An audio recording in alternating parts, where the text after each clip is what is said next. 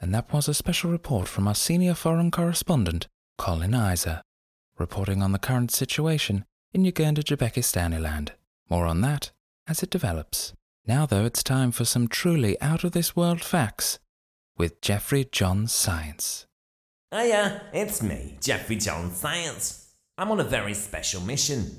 I was asked for my expertise on something called perseverance.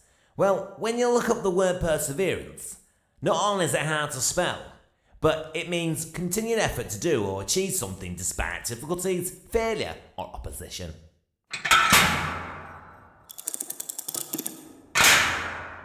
God, it's a bit drafty in here. anyway. Uh, Houston, uh, initiating sequence. D minus five, four, What's three. that noise? two. Every, everything's shaking. Uh, hello? Can, can anyone hear me? Houston?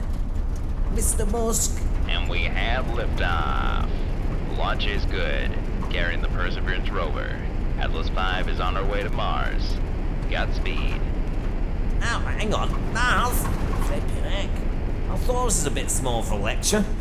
Ah, Uh, ah,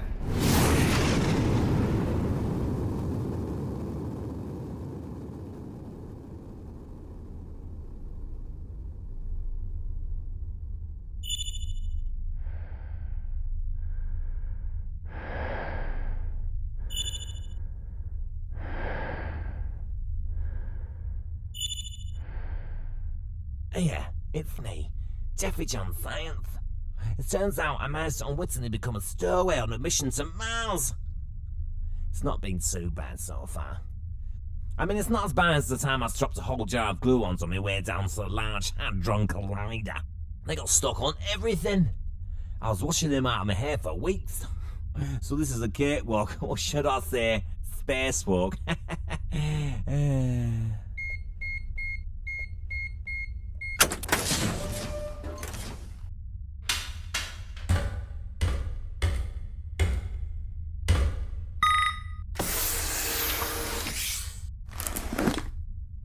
Although I'm a bit lonely and a bit chilly, I had time to think about space.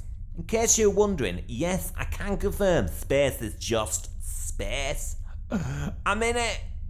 But if you thought about space being just space, and that they called it that because it's just a lot of space for too long, you're likely to go a bit mad. Luckily, it's not happened to me yet. Shut up, Karen. Never mind, Dirk. Mars, in fact, our next door neighbour, but that's in cosmic terms. It's not like Coronation Street where your neighbour is actually next door. I can't put round Sheila's for a cuppa and borrow some milk, because Mars is about 35 million miles away. That changes depending on the time of orbit both planets take around the Sun, you know, the big thing that shines in the sky, as the planets take what's called an elliptical orbit. Sort of like the M25, but uneven on one side.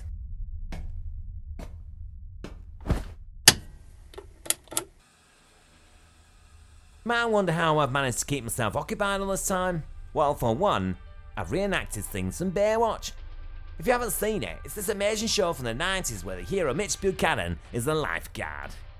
Him and his lifeguard pal save dumbass idiots from the sea in ridiculous mishaps. This week is where Mitch wrestles an alligator. Needless to say, the gator was slain and we all lived happily ever after. The best bit's are the slow motion running though. Luckily in space there's no gravity, so my slow motion running is amazing. And I can pretend to swim, no problem. I can see Mars, it's amazing. It's very rusty looking though. Do you know why it's this colour? Well, I'll tell you. It's all down to science, because science is everywhere. It's basically rust. And oxide in the soil, and kind of like if you sanded down a load of rusty Ford Fiestas and sprinkled them like hundreds of thousands on a cake. So NASA are going to throw a car-sized science lab on the surface, and we'll have a ganders at the landscape to see if there's any signs of life or water from olden times. It's even got helicopters on it. It's well cool. Uh, we're approaching Mars. Engaging the rover ready for touchdown. Stand by. Oh, there it goes. Right, the rover's off. It's time for me to return. Hang on. That's just like the pub from Curry. It's all connected, Karen. Oh, okay, silent treatment is it? Whatever. I know I think it's funny, but I guess in space no one can hear you laugh, as they say. because space is a vacuum. Bit like the one you have in your house, but it's massive. Join us next week as we look deep into the cosmos in search of Jeffery's sanity. But in the meantime, remember you can ask Jeffery a question at thejabpod at gmail.com.